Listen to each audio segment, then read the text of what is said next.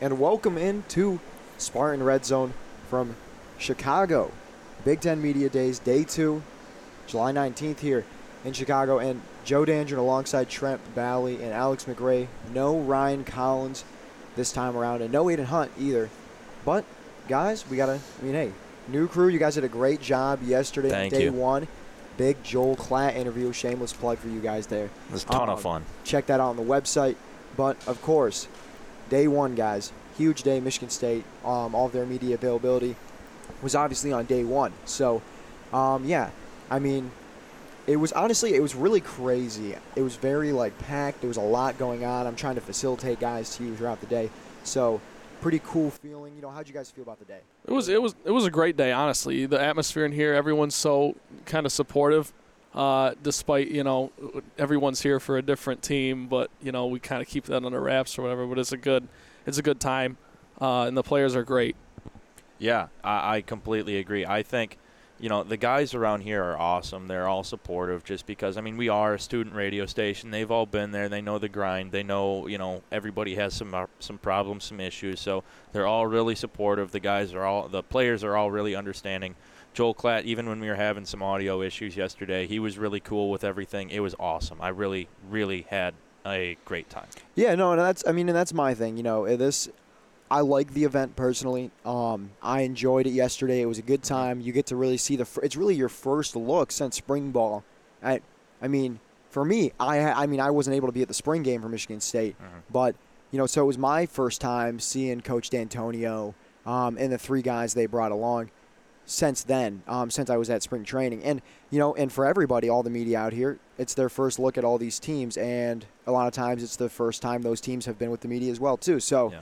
Um, yeah, it's a really big event. I mean, you've got all the major conferences doing theirs this week: Big 12, SEC, ACC, um, and so I mean, I think it's a great event. Um, I think it's something that you know, I think it's just a lot of cool. It's a good outlet for the athletes, and it's a good athlete or a good outlet for uh, people to get to know sometimes more about these people. I mean, obviously, we talk about Raequan Williams Yeah. being from Chicago, who was brought along with Michigan State. Very funny guy. Um, yeah. Yeah. And I thought great, he, great interview. yeah, Loved and I thought I thought he was the star of the Michigan State media scene yesterday. For sure. easily. I would Definitely. Um, and Joel, you you, know- wrote a, you wrote a good piece about that, by the way. And I, and I think that he really enjoys that media attention, of course. Um, and he's a great player as well, and an even better individual.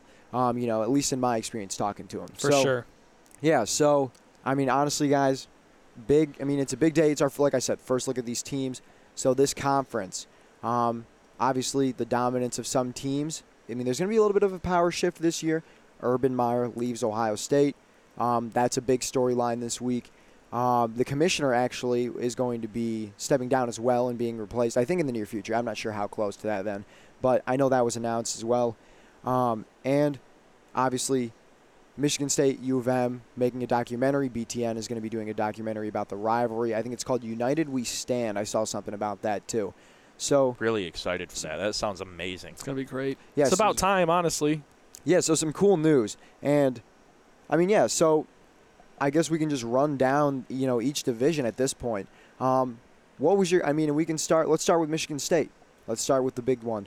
So, what was your guys' feel around this team, I guess? You know, Alex, we'll start with you. Yeah, I, I I found out that these guys are. I mean, naturally they're going to be really confident in everything that they're you know they're doing this year, but they really are committed to bouncing back in 2019 after what was, I mean, nothing short of a disappointing 2017. I mean 2018, sorry. Um, but they they're all committed to coming back. I mean, Joe Bachie, Raequan Williams, Kenny Willekes are all seniors. They all came back after the bowl game. They said one more go around. We all could have been pros, but let's let's win and go out on the right note. So when we were talking to Raequan Williams, one of the biggest things that he hammered home was the togetherness that they bring every day. He said he really attributed that to their success against the run last year because I asked him several questions about that, and he just he kind of told me, you know, when you're together, it's not like we just sit around and we're like, hey, we're the number one defense in the nation. It's just it just happens when you're together and you bring that trust in. So I think for this team this year, it's really going to be about sustaining that because I'm I'm of the mindset that the offense is going to take care of itself with Lewerke coming back healthy and um, some you know Dantonio shuffling the deck with play calling and whatnot. So I just think I think this team could really surprise some people. Um, you talk about the defense last year that was honestly one of the greatest defenses Michigan State's ever had. It's just the offense was so unable to move the ball that it really, you know, it the Spartans ended up average. Yeah, no, and that's the thing is that Michigan State, and they really got hammered about that offense too. Obviously, we talk about the offense underperforming in comparison to expectations last season, um, and I mean, of course, they probably knew they were going to get hammered. They didn't bring anybody from the offense, which I thought was kind of funny. But you know, I do think that the defense obviously is going to be the strong suit once again. Um, and I really liked hearing that from those guys. You know, they talked about the togetherness, them coming back. You know, you saw after the Willekes injury, it really he was really kind of forced to come back. And obviously, as much as you feel bad for someone like that sustaining an injury with the you know kind of draft, his draft stock was rising at the time. Um, you know, the team itself will benefit from having a oh, player oh, of sure. his caliber once again. I mean, he's an All-American, and it could be a blessing in disguise for him too. You know, I he, I know he's excited to come back. He's excited to play with these guys again, give it one more go round. So uh, that'll be that'll be very very very fun to watch. Especially this year when you're looking at the top end defensive end talent in the Big Ten alone with Chase Young and AJ Epenesa at Iowa. If he is able to lead this conference statistically in the major, you know, defensive end edge rusher categories, he could really, really help his draft stock, and that would just be huge. Yeah, I mean that's the thing is, it might and he might end up playing himself into a top twenty, top thirty pick. You know, I mean, I, I'm not exactly sure. I know you did a lot of draft stuff. Yeah. I don't know exactly what his ceiling was at the end of last year, but yeah, you're right. It might help him. Yeah, I mean, Um, la- last year I'm thinking he was probably you know a mid day two pick kind of Yeah. thing, late second round, early third round, pretty much the same as Chase Winovich. Yeah, and that's the thing. So big year, and I remember and also a lot of people are talking about Willekes too. Willekes too. I mean, we had an O lineman from uh, Palczewski Alex from- yeah, from Illinois on it for when you guys were doing the interviews. Absolutely called him out. Oh yeah. Yeah. and he definitely he said he he said he wanted to. He's ready to face uh, Willekes, and hey, I mean you like it because like you guys keep saying, to be the best you got to play the best. So Right. and in the Big Ten, that's what you got to do. Absolutely. That that is one thing I'll bring up as a concern for Michigan State though this season. Everybody here in this building knows about Michigan State's defense. They know they're great. They they know that they were the number 1 rush defense in the country last year and it would do nothing more to their pride than to go into Michigan State or have Michigan State come in and then just run for, you know, 150, 200, 300 yards on them. And that is something that Michigan State really needs to be prepared for because when they look back at, you know, their little chip on their shoulder attitude that they've had when they have been able to jump up on people in the past, they aren't going to have that at least on defense. Maybe on on the offensive side of the ball they can surprise some people, but on defense, national outlets are talking about them, local outlets are talking about them, regional outlets are talking about them. Everybody's talking about this Michigan State defense. Absolutely. And on that note, um, you know, there's there's such high end talent that the Spartans are going to go against this year in the backfield. Uh, J.K. Dobbins, Jonathan Taylor, who is a dark horse Heisman candidate, and I even got a chance to talk to Reggie Corbin from Illinois yesterday. And I asked him about Michigan State's run defense, and he said there's nothing he'd love more than to just put his feet in the ground and run hard against that against that defense and, and put up some numbers. Yeah, so you see guys from yeah, all over the conference wanting to face that team. You know, at that running back position, like Taylor, like Dobbins, like Corbin. So, yeah, I mean, I think it's going to be interesting um, because, I mean, that team. Uh, the one question I have is, you know, how can they replace Willis and uh, Khari Willis, who left for the, who got drafted by the Right. Colts, and then Layne, Justin who Layne, got drafted yeah. by the Steelers. So, in the defensive backfield, I think they've got some young guys that are going to step in. Getting Josiah Scott back is going to be massive. They've got guys at every level of the defense. Of course, and and you know, uh, just on that note, real quick, injuries were like to tell to tell the the fair full story last year. Injuries really riddled the Spartans. Didn't didn't Yeah. play well in their favor. That's true. And, and even though Michigan State hasn't been great at recruiting in the last few seasons, their defensive backfield recruiting has been phenomenal. They have a ton of great athletes back there, a ton of guys, a ton of real football players, guys who will be not not be afraid to hit people, people who can you know cover passes, everything. They have a lot of good defensive backs. I'm really not too worried about their defensive backfield. No, I mean that's the thing. So getting Josiah Scott is going to be big. I mean having him for that full year and Josh Butler and him are going to be those starters. It's just you know that depth. How much depth do you have there? Xavier Henderson's going to be put into that starting role where Willis was, and that's going to be big to watch as well. There's probably still a Dowell on this team somewhere. David so they're Dowell, Gonna be, yeah, yeah, exactly. So they're going to be playing. Um, so and Michael, Michael Dowell's yes, son. and they, so they'll be okay. We got It's two just, dowels. It's just whether or not they're going to have, you know, I just don't know if it's that same level of play that you saw from guys in the past. Like obviously that's a big ask, but guys like Darqueze Dennard, Trae Right. Waynes, you know. So yeah, it's going to be very interesting to see in this defense. But hey, so we're just going to go down that East Division. Michigan, University of Michigan, losing some top end talent on defense. Um, obviously losing Winovich, Rashan Gary, um, Devin couple, Bush, yeah, Devin Bush. David Long, Yep. all all day day one or two picks in the NFL draft. Yeah, so that and that defense was stacked last year with talent, and in a lot of ways they are talented enough where they can kind of get. They're now at this point with recruiting with Harbaugh that they can reload, um, and having Shea Patterson back is going to be massive too. So going to be very interesting to see. So what do you guys think about Michigan? I love them. Uh, I think I I mean, as a, a kid who goes to Michigan State, that you know sounds a little weird, but I, I think they have a great team. Their offensive line only lost one guy last year. They're only losing Karan Higdon in the uh, backfield and um, uh, Chris Evans. It won't be playing this year, but they have a lot of good wideouts because Peoples Jones is going to be back. Collins, and Nico Collins is back, and Tarik Black is finally healthy. I think they're going to be uh, with especially with Josh Gattis adding that, I think they're going to be very good on offense, and I don't think they're going to lose a whole lot of steps on defense. No, and that offensive line: Jon Runyan, uh, Ben Bredeson, Cesar Ruiz, Michael Onen- Onwenu, Andrew Stueber. Like those all guys. Like they had a ton of all Big Ten performers on that along that line. Jon Runyan, one of the best in the conference at left Yeah. tackle. So, you know, Shea Patterson is definitely going to have uh, the protection he needs to succeed in that offense because I think a lot of their success, especially without Karan Higdon this year, is going to be based around him. Yeah, I, I think that matchup with uh, Michigan State's defensive line and this Michigan offensive line is going to be one of the most entertaining battles you're going to see all season throughout all of college football. So when when you talk about this Michigan team, you you guys both nailed the offensive line because that's honestly the key. You know, like you said, they're losing a couple players in their backfield, but Michigan is blessed with this offensive line where you can just plug and play some guys. Jim Harbaugh's got this pretty much figured out by this point. Donovan Peoples Jones, like you guys said, is one of the most dangerous threats in all the Big Ten.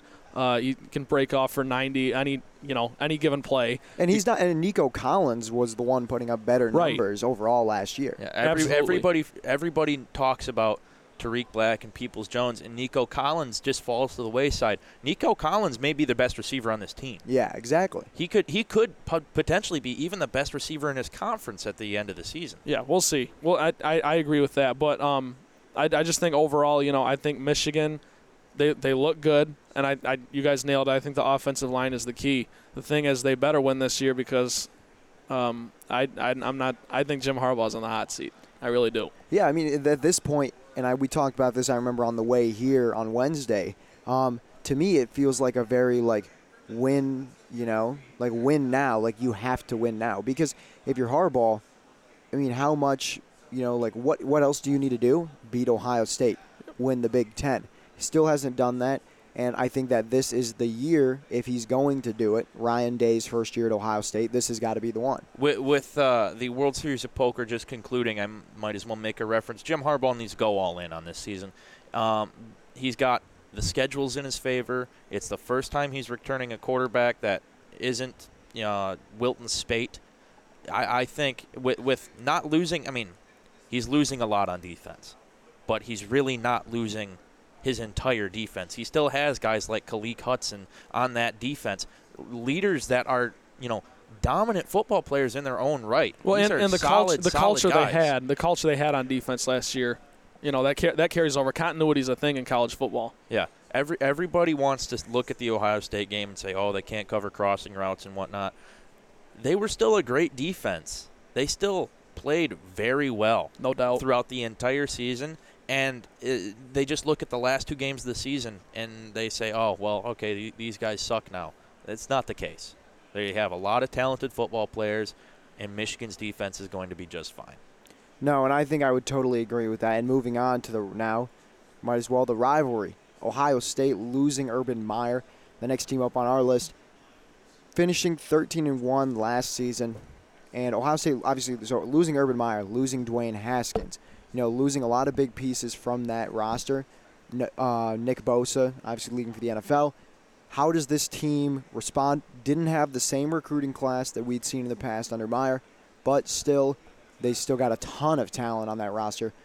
What do you think they do to maintain that success this season? Well, you know, just just to get about as vague as possible, um, it, they they still have talent, like you said. They're a talented team. They're they're the Ohio State Buckeyes for crying out loud. They have recruits. They got kids who can play. They got a great culture there. They've got a great fan base. You know, I think they'll be all right. I do think they're going to digress a little bit, take a step back, just because you're losing one of the greatest head coaches this game has ever seen at the pro level or college. So um, that's something to just keep an eye on. But you know, there will be a couple growing pains for Ohio State in this this shift.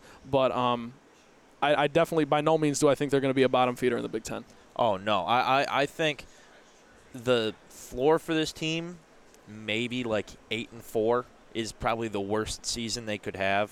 Uh, but I see them more as a nine and three, 10 and two team, which in Ohio State standards isn't great, right? It's it's not what you expect, but it's still a very good season in the end the guy I'm most uh, worried about is Fields, their quarterback. I watched a lot of Georgia football last year. My roommate's a huge Georgia fan, so I'm not sold on him as a passer. I saw a lot of him being used strictly as a runner, almost like how Tate Martell was used last year with Ohio State.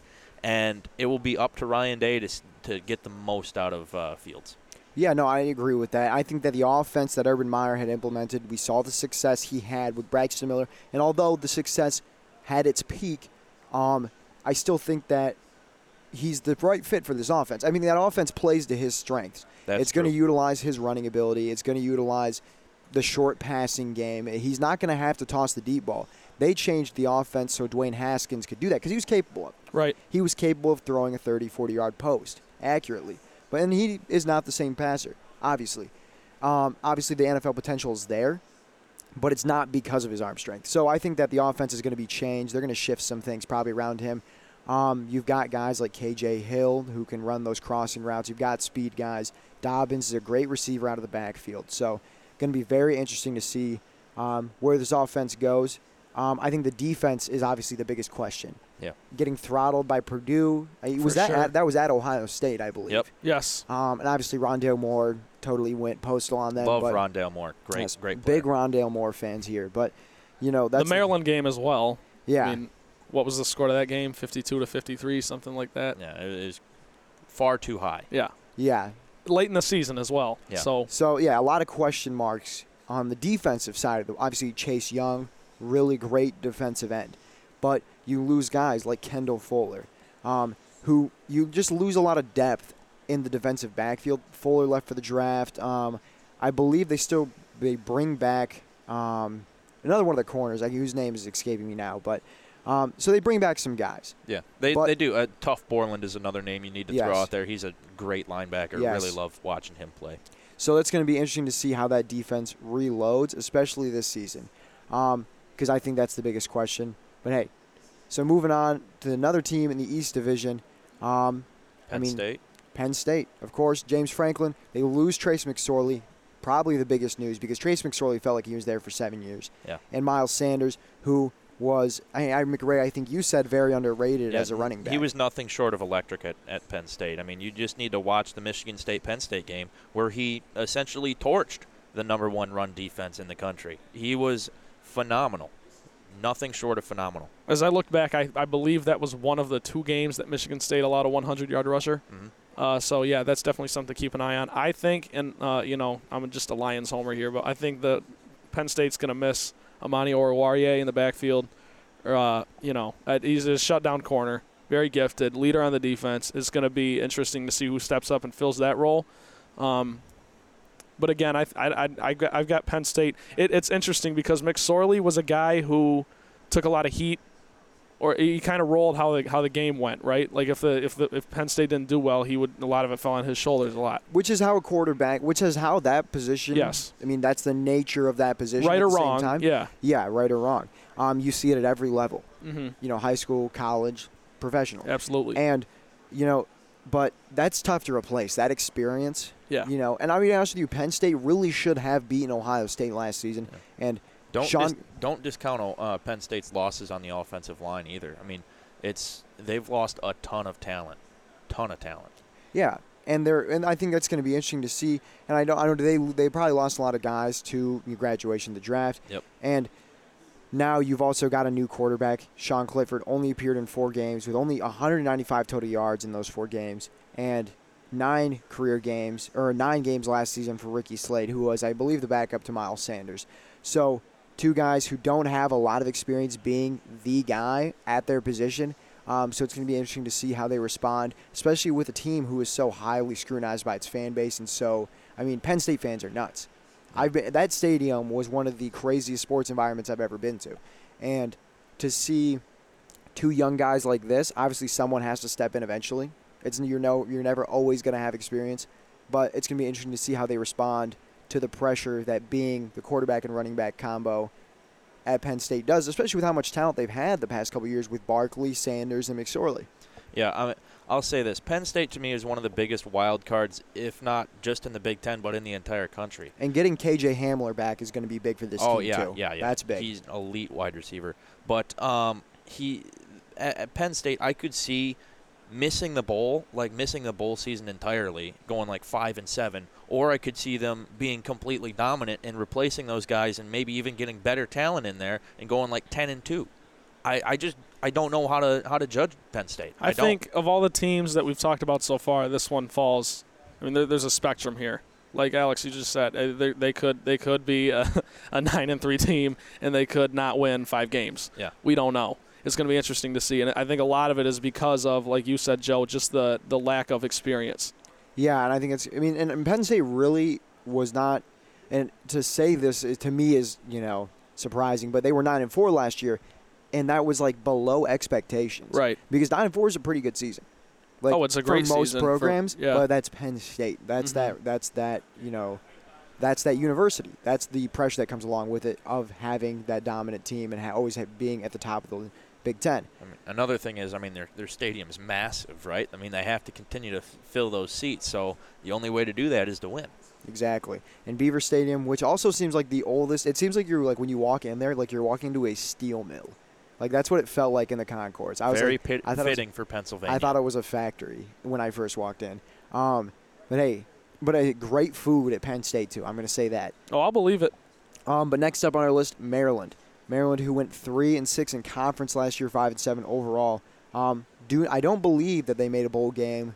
You know, obviously the preparation was very strong with me today. So, um, I so Maryland five and seven last year. Yeah, you, you got to win six to make a bowl. Exactly. So, I mean, I know because I know some five didn't some five and seven teams get in at some point. It's weird how they do that sometimes. It's I- happened. I've, s- I've It's seen it happened. before. I've Yeah. seen six and six teams not make it. I've seen five and seven teams make it. so it's it. a I don't it. possibility. Yes. But they're if they did, you know, if Maryland goes five and seven, they probably are in the Popeyes, Bahamas, whatever chicken Yeah. bowl or whatever. Right. Yeah. Playing Eastern Michigan down in the Bahamas. Yes. So and they went one and five in the East Division too. So I mean, new coach with Maryland. Um, they return a really good running back.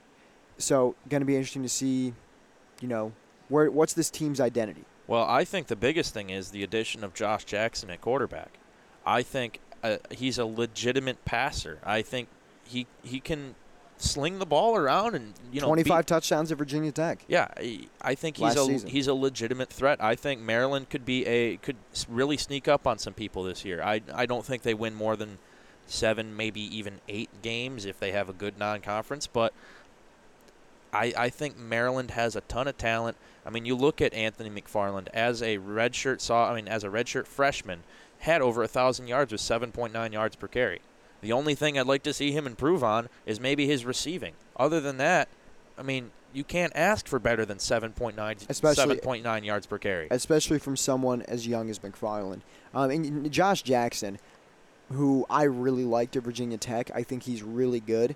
I think that's going to be huge because this team finally has a guy. Because quarterback play, we've talked so much about quarterbacks so far. It's so important in this conference. Oh, most certainly. I mean, Maryland has had maybe the worst luck with quarterbacks since joining the Big Ten because I remember a few years ago they were like going five or six deep. They had like a backup inside linebacker starting at quarterback at some point during the season. Like it was insane.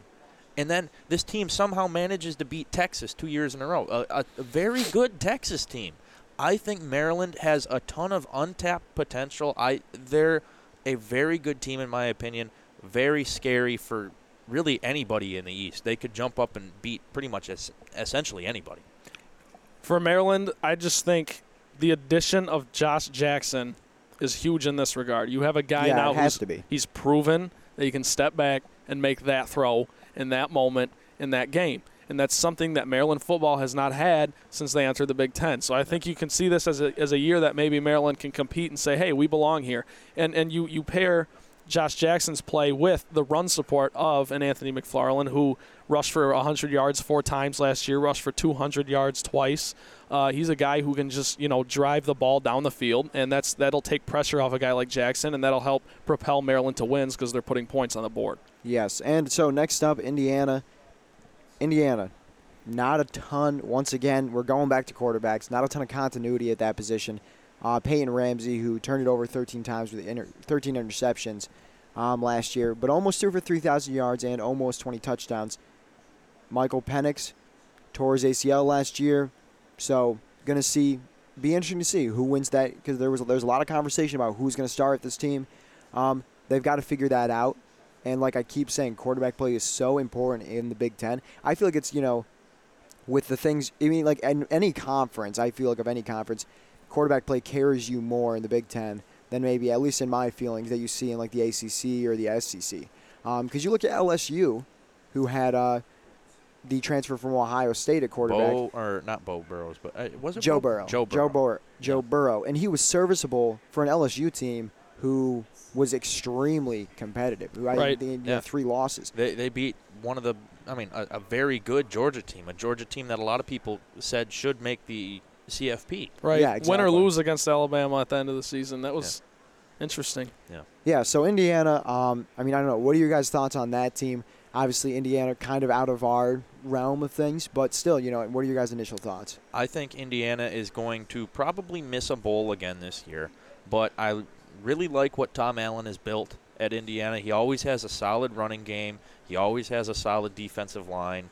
It's just his offensive line is always, I mean, okay. His quarterback play has never been great, and his defensive backfield has always been a little suspect. But I think Indiana will, you know, be a very, you know, mediocre Big Ten East team. I, I don't really see them beating anybody other than maybe Rutgers. Yeah, and that's gonna be interesting to see what Tom Allen does with this program. Um, Indiana, who only won two games in the conference, went five to seven, went five and seven, um, three and four at homes. I mean, this it's it's just it's a basketball school, at For least sure. in my opinion. So there's just never been that same emphasis on the sport of football in Indiana. So it's just, uh, you know, it's just interesting to see, you know, where's this team gonna go? You know, because I feel like a lot of questions with the, especially the low end of that East Division, is what is the identity of this team? And uh, Indiana needs to find that out because they used to be an offensive showcase, but not anymore.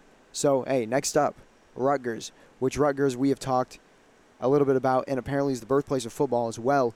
And I remember I was Kind, writing kinda, something. sorta, kinda, sorta. Well, I think it wasn't it the first college football game was won by Rutgers. Is that is that Well, uh, accurate? they played the first college football game before football was technically invented. Right. So and they won. So, what they use for a football? think. it, it was a, essentially a, A total. It was it was essentially rugby. That's pretty much what Did it you was. just say a pig? I did no, that it, it that was, would that would be awesome. like a pigskin. That's what made me think of. Oh yeah, that'd be great. what we think of as modern day football didn't really originate until the 1890s, and they played in 1869 in Rutgers. So I don't really think it's and that's the last time they were a good program. yeah, it's it's kind of just a combination. Well, actually, it was when they had the McCourty twins a few years ago. Like, Okay. All right. but um, Fair. Yeah, don't let's let's throw some respect their way. Patriots, McCourty. You know, Hey, move shout out Ryan move on. Collins, the Yeah. rack. You know, I really miss Ryan Collins right now. I kind of wish he was. Sit- yeah, yeah. Well, that man. Collins, I'm sorry, I'm ruining your brand by being on Spartan Red Zone. Oh man, Ryan Collins. We know you love Rutgers. If you're ever going to listen to this, so hey, shout out the rack, Rutgers Athletic Center. I think I don't even know. 111 overall Sounds at the end of last season, though. How can Rutgers improve from last year? Win more than one game. Moving on. Yeah. The West Yeah. Division. Enough said. Illinois. Brandon Peters, big transfer. Yeah, I, I think I think Illinois could. Their ceiling is maybe like six and six, seven and five. I think they they could make a bowl game. They can scare some people. Uh, I really don't think they have you know enough talent to win the West, which I mean is essentially wide open. But I think uh, talking to Alex Palczewski yesterday, he uh, he really had some some praise for Brandon Peters, and they have a, a USC transfer at wide receiver. He didn't mention his name. I'm not really sure of it. You know, great preparation here, but uh, I I think I think Illinois could be a very average Big Ten West team. And you talk about that USC transfer. You know, there's some things with the transfer portal. Maybe it's not Yeah. technically official. Yeah. So, uh, going to be, you know, it might be kind of, uh, he's not able to say whatever. Yeah. But, so, yeah, Alex Palczewski obviously had high praise for the team. Lovie Smith's beard also got whiter. Yeah. Trent, you were going to say something. Well, I just I want to say I, I actually like Illinois this year. Um, I think they're going to be bowl eligible, and I, I and the reason I think that is because I think Lovie Smith. He's I believe this is going to be his fourth season, Yep. so he's finally got a field full of his guys.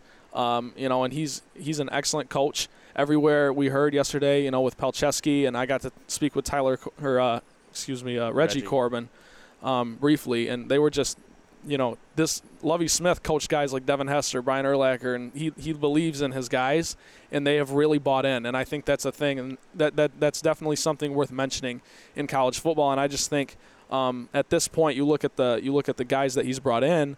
Um, they've got some athletes, they got playmakers. Some of them are young, some are battle tested, but altogether, I think they can do enough to win six games and be bowl eligible. Yeah, I mean, Palczewski was talking about how, you know, his offensive line group has pretty much grown up together. They all came in as freshmen, and now they're all juniors. They're a lot more experienced. They're a lot more battle tested. I think they they could greatly improve this year based on, you know, what they were last year, the year before. Just pretty, you know, bottom of the barrel Big Ten. Uh, but, I mean, I love Illinois' uniforms. That's another thing they got Yeah. going for them. But I would love to see Illinois be able to return to their, their Juice Williams and, and Jay Lemon days. I just really, I really have faith in Lovie Smith and what he can do this year as a coach. Yeah, I mean, I mean, to me, the beard itself is inspiring. That- that is I, I'm still on inspiring. that. I'm still on that. It But, gives him a little edge. I mean, four and eight last season. You can only go up from there, really, and you Right. have continuity at quarterback. Finally, Brandon Peters is a guy who has a ton of talent. Yeah, He- he- absolutely. He looked honestly like he looked really good at U of M, and I think that he could be a really big piece for this team. well, so, it's a great addition for them. yeah, absolutely. I'm for su- a I'm program to get a guy like that. Yeah, I'm surprised they were allowed him to transfer in conference like that. Yeah, and then also be immediately eligible as Yeah. well. So, Illinois, two and seven in conference last year, four and eight overall. Um, what are your guys? You know, so you said six and six. I would say probably about that same range. They're on that border of that bowl game and that I would be a what- successful season for them. They'd No. be happy with that. because Illinois has been trying to take these stepping stones to getting better for so long. I think making a bowl game would be a huge jump. Seven wins would be massive for this Yeah. program. Just consistent improvement is what you have to hope for with that team. Yeah, and Lovie Smith brings a lot of things to the table. Um, obviously, kind of phased out of the NFL after a while. You know, sometimes that happens and you return to the college game. So um, now, you like you said, he's got a field full of his guys. But moving, we're going to go from the bottom to the top of last year's standings. Nebraska, the Cornhuskers, Scott Frost, who has been one of the stars of media days, someone who everybody's just hounding, and Adrian Martinez. Also, some people talk about a, he has Heisman odds. Adrian Martinez put up wonderful numbers last year.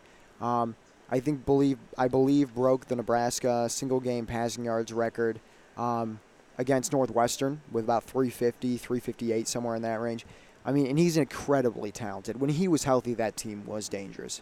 Yeah, I, I, really like Nebraska this year. I think uh, one of the most underrated players in the Big Ten is Mohamed Barry, linebacker. I think he's a he's a phenomenal. You know, he, he he's all over the field.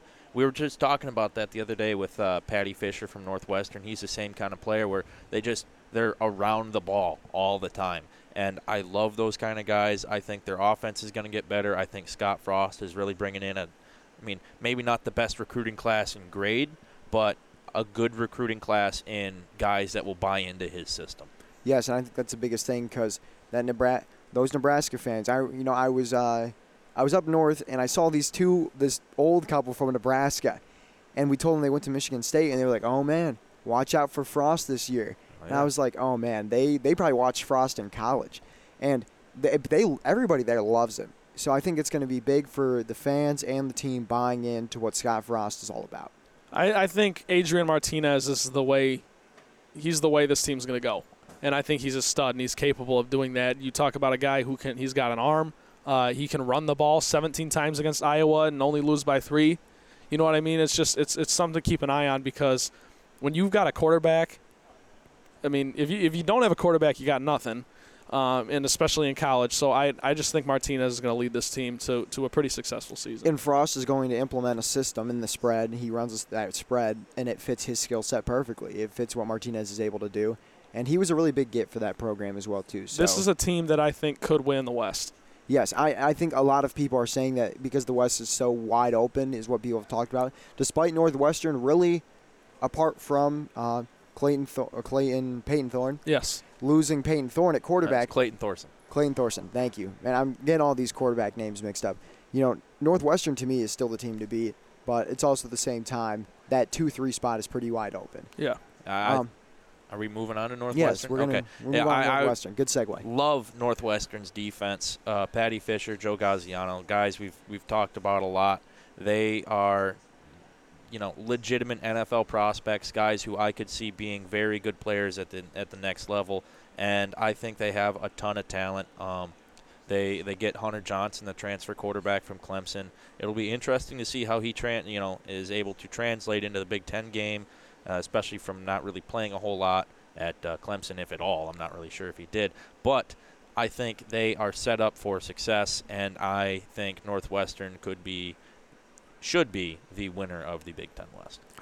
I was just gonna say I think they're favorites in the West for sure. Uh, at least that's how I would look at it. Um, you know, they're not losing a whole lot. They've got a lot of a lot of guys. Um, and I know I've said that about pretty much everybody, but um, no, they they they've ta- they've made strides yes, every year. no, this team this team has made strides every year under Fitzgerald, and I think that the school and the players have really bought in to his system, especially on defense, because that defense was very good.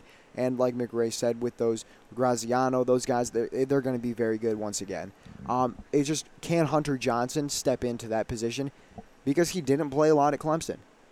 I mean, I believe it was less than it was less than eight games that he appeared in, passed for maybe three or four hundred yards, and that's the thing is, will he be able to step in? I've heard good, I've heard bad, so it's going to be interesting to see where that goes as well.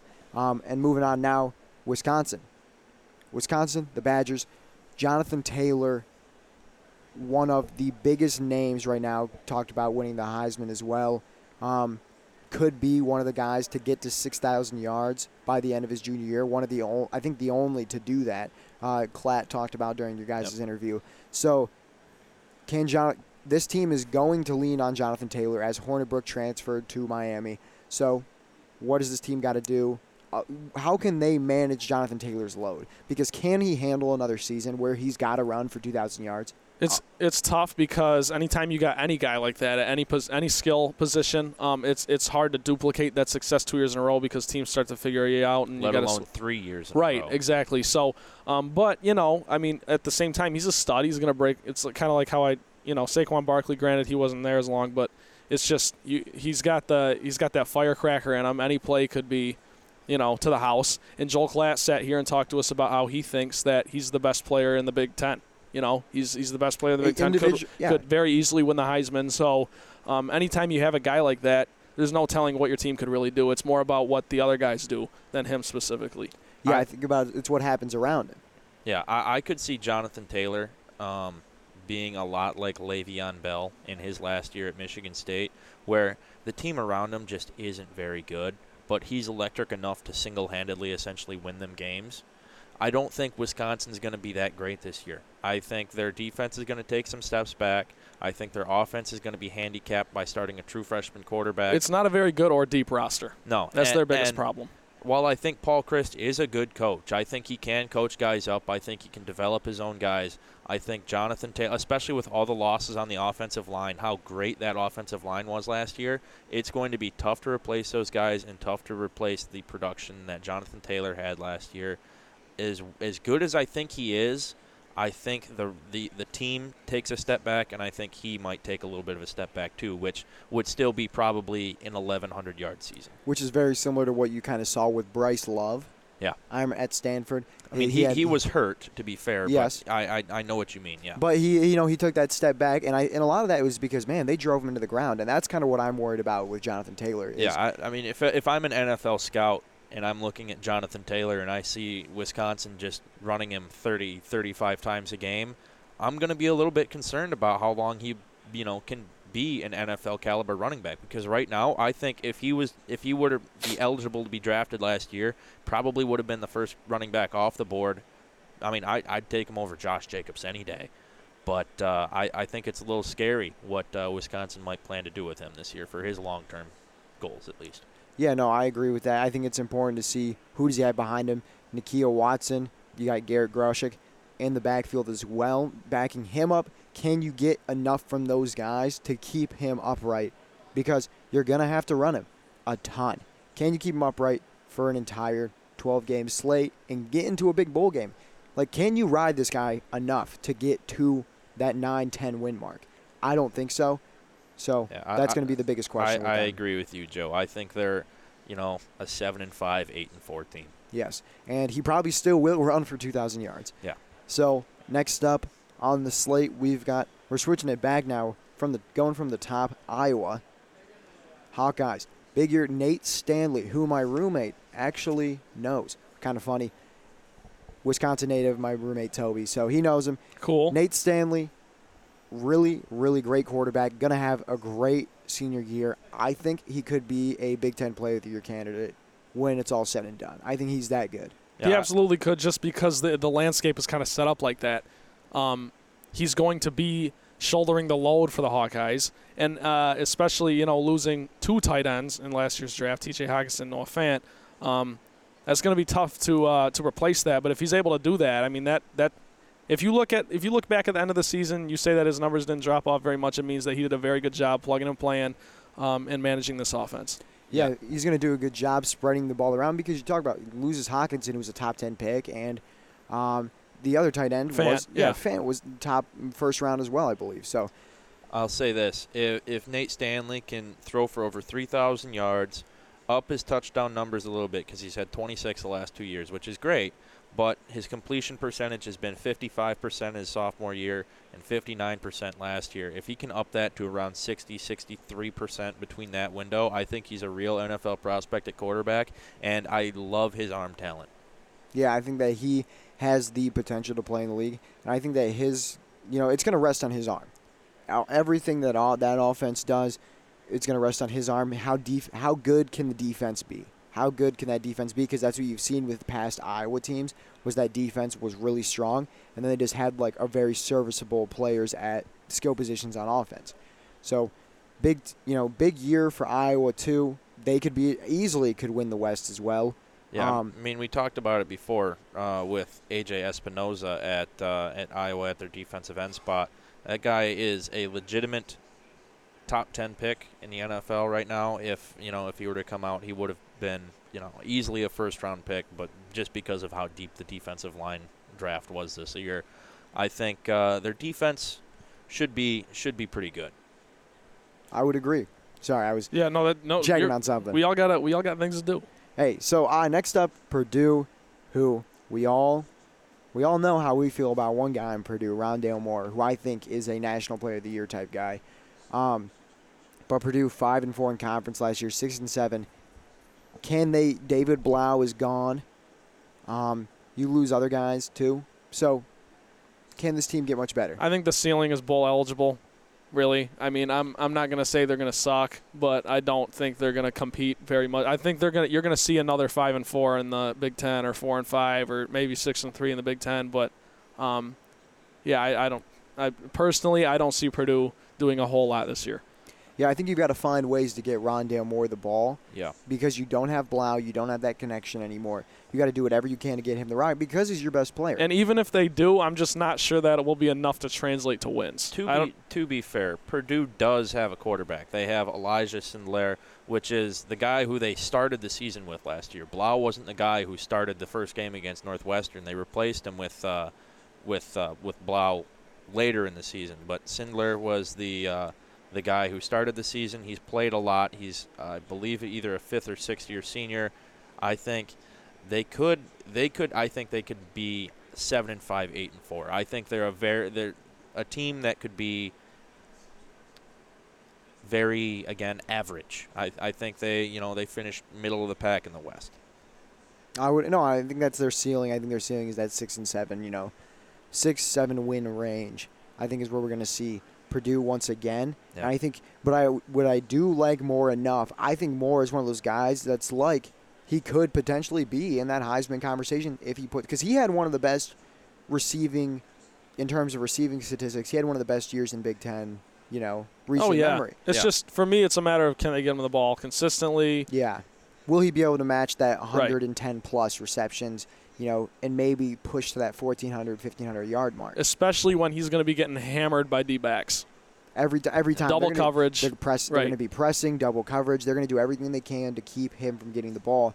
So, what ways can you make sure he has an effect? If it's returning kicks, running, doing, getting some reps at running back, you know, running some option stuff. He So- would love Dave Warner in the jet sweeps. Let me tell you. I would. Oh, yeah. I was just going to say jet sweep. So, I mean, yeah, and he's, and I think he's also a legitimate NFL kid too. So, going to oh, be e- easy, easy. really cool to see where he Great goes from here. prospect. So I think we're down to one last team in the West, Row the boat, baby. Minnesota. That program, nine and four last year, which I was super surprised. Yeah. Or nine Yeah. and four in 2016. Oh man, that was before PJ Fleck was there, right? Yeah. Yeah. PJ Fleck row the boat. He also has been one of the stars of media days. They, they went to a bowl about. game last year, so I. Yeah. You know, PJ Fleck is an incredible speaker. He's an incredible guy in general. Um, Yes. his players have bought in. I feel very similar to him as I do with Lovie Smith, and that's why I think Minnesota is going to be successful this year. Um, Alex and I had the privilege of talking to Carter Coughlin, uh, an edge rusher, and he just basically talked about the row the boat philosophy and how it goes beyond just football, and you got to think about how it relates to your life on the field and off, and in the locker room and out of it. And I just think that this team has a togetherness that in a in a wide open West in the Big Ten, they can do enough to string together some wins. And um, you know, Coach Fleck is a great coach. I think we're going to continue to see this program rise to the top. Um, Yeah. Quite honestly, out west, and this is the year where you maybe say, "Wow, they really took a step." I, I think with with Fleck, you have to give him some time because his first year at Western Michigan, he went one on eleven, right? Hit. You need to get his guys in there, the people that buy into his system, the guys who grow up in his system. You need those guys to develop, and I think that Minnesota can be a very scary team for some people. Again, I think their ceiling is the you know the six, seven, eight win range, but I, I, I can't help but say I, I just love what they're doing there. I think they're going in the right direction. I think that there's a lot to like about this program. Without a doubt, Minnesota's trending up. Oh yeah, big time. PJ Fleck, like you said, great guy.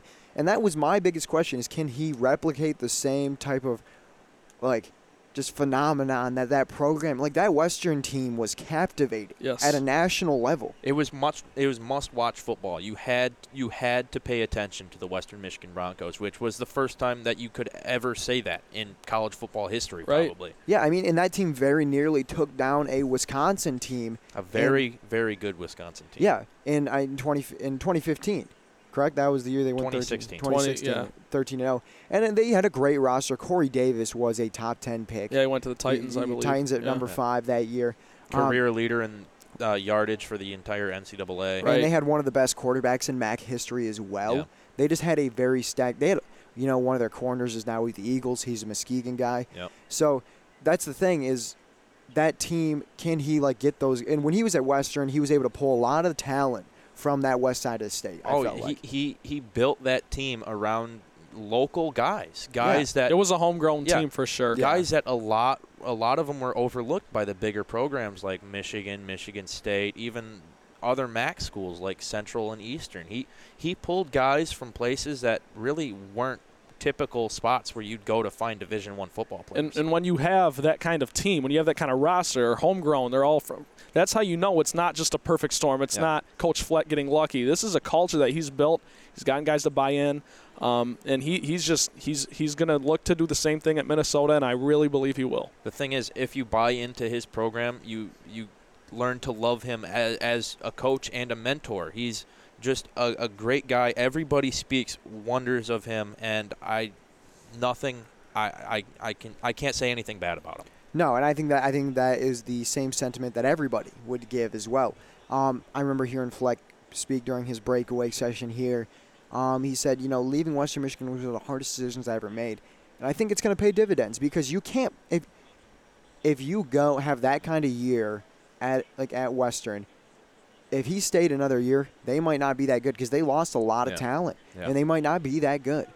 And then he wouldn't be able to get that Big Ten job, which is such a huge step for a guy like that to go from. So many people go from the MAC to the Big Ten. Right. That's such a big step. Well, I- and absolutely just the um, he he loved Kalamazoo in Western Michigan. He loved what he built there. and there. the people yeah, around it, there it did was too. it was his home. You know, every everybody was. It felt like a family for him. Yeah, so that's that's the thing is like you said, you can't say anything bad about him. So we're ending on a big high note here with PJ Fleck. Obviously, great guy. I, you know, I think everybody would say that too. So that does it pretty much for every team in the Big Ten. That's everybody we've gone over, I believe. Am I missing anybody? yeah, good stuff. So. No, that's it. So yeah, we've ran through the East and West divisions of the Big Ten. Let's just, you know, before we wrap it up here, let's just give our who do you guys got in that Big Ten title game? You know, if you had to pick today, who you got? It's tough. It is very tough. I would say I'm gonna go Michigan Northwestern personally. I think Michigan it's their year. They're gonna win the Big Ten Yeah. um, because I think there's a big power shift in the Big Ten this year. What do you guys think? I say, you know, I, I, I got to agree with Michigan. I mean, they're just set up so well. You, i it's hard to pick against them, honestly. And I'm gonna go. Let's see. This is tough. It's tough. The West, like we've said it before, the the West is wide open. You know, I think. I think I gotta go with uh, with Northwestern. As much as I, you know, hate to just agree with Joe and not, you know, change it up a little bit. I just I love what they're doing there. I think no Pat Illinois to the Big Ten title. and unfortunately, um, I I can't be that bold. Well, my I'm gonna be bold. I'm not gonna be that bold, but I'm gonna be bold because my buddies on the Motown Rundown know that I do this all the time. I got Michigan State against um, I'm I'm gonna say Nebraska. I'm gonna give you two Okay. teams that I think have legitimate shots at making the title game, and I, I just think we're going to see it. I think Michigan State's defense is going to be first in the country again. I think Brian Lewerke coming back healthy is going to be great, and and I guess my, my thing against Michigan is they th- we talk about all the talent they lost on defense, right? And you you look at some of these potent offenses around the around the Big Ten East, and I just I just believe Michigan might not win quite enough games as everyone thinks they will. We're gonna have to see. I, I, like I'm saying, I step out on a ledge. I do this all the time. I do it with my Lions. I'm doing it with the Spartans right now. But I think the Spartans and Coach Dantonio are gonna bounce back. I think it's now or never, really, for for Dantonio because we talked about it on our four-hour drive here um, to Chicago. Um, is Dantonio on the hot seat if they don't win this year? You know, after shuffling the deck and the coaching staff. Anyways, all that aside, I think Michigan State's positioned to make a run this year. And Nebraska with Adrian Martinez, I just like what they've got going. And in a wide open West, like you said, I think it will be one of Northwestern or Nebraska. And I'll just pick Nebraska because you guys picked Northwestern. Final That's- score of your game, nine six. And I'll take it. I'll take it. That would that would be some that would be a sight to see. And that's the thing is Michigan State. If I mean, if we're think okay, let's just be. I'm gonna th- speak realistically here in terms of Michigan State's opportunity to make the Big Ten title game. It honestly is not out of the question because I w- no, I, I I wouldn't say it's out of the question at all. no, because if you look at the health of Brian Lewerke and how important that was to their success in 2017, right. if he's able to maintain health for the entire year and a replicate Mhm. only quarterback in MSU history to throw for 2,500 and rush for 500 more. Yeah, You that's know. that's that's incredible at a program like this. And the thing is, is when when you look at Lewerke's 2018 last year it was a, was a brutal year, but it wasn't just Lewerke; it was across the board on offense. You can't Yeah. blame it on one guy.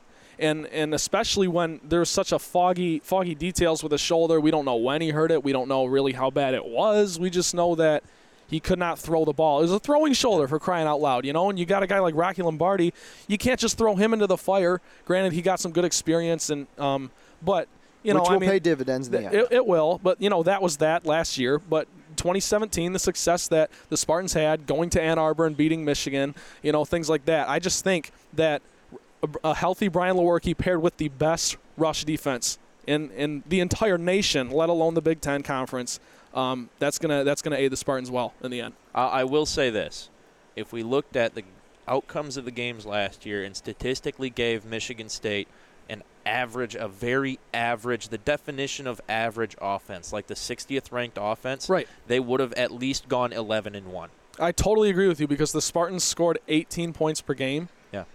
And their defense held held teams to 17 points per game. the defense is holding other teams to three scores per game.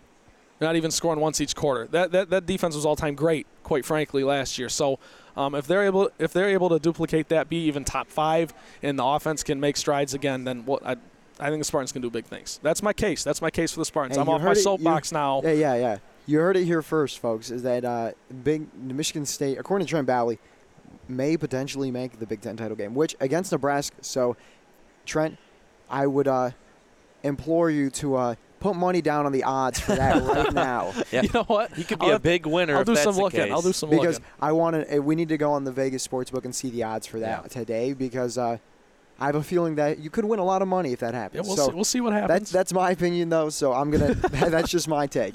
So hey, of course, guys, it's been a great time here. You guys have done a great job. Um, obviously, Ryan Collins. You know, I don't know where you are. You're probably I don't know golfing, whatever. But he's so- having a great time, whatever yeah, he's doing. so great, got great job both days today. Obviously, Thank breaking down the Big Ten Conference now that we're at Big Ten Media Days here in Chicago. I'm Joe Dandrin alongside Trent Bally and Alex McRae. We're gonna wrap it up here. Spartan Red Zone. This is the Big Ten Media Days special. We'll see you next time. We're gonna be back in August for the start of Michigan State's season. That'll be the next time we're up with it here. So Joe Dandrin, Trent Bally, Alex McRae, Alec, Alex, man. I called him Alec yesterday as well, so we're we're one and one. Alex okay. McRae. This is Spartan Red Zone. We'll see you guys next time.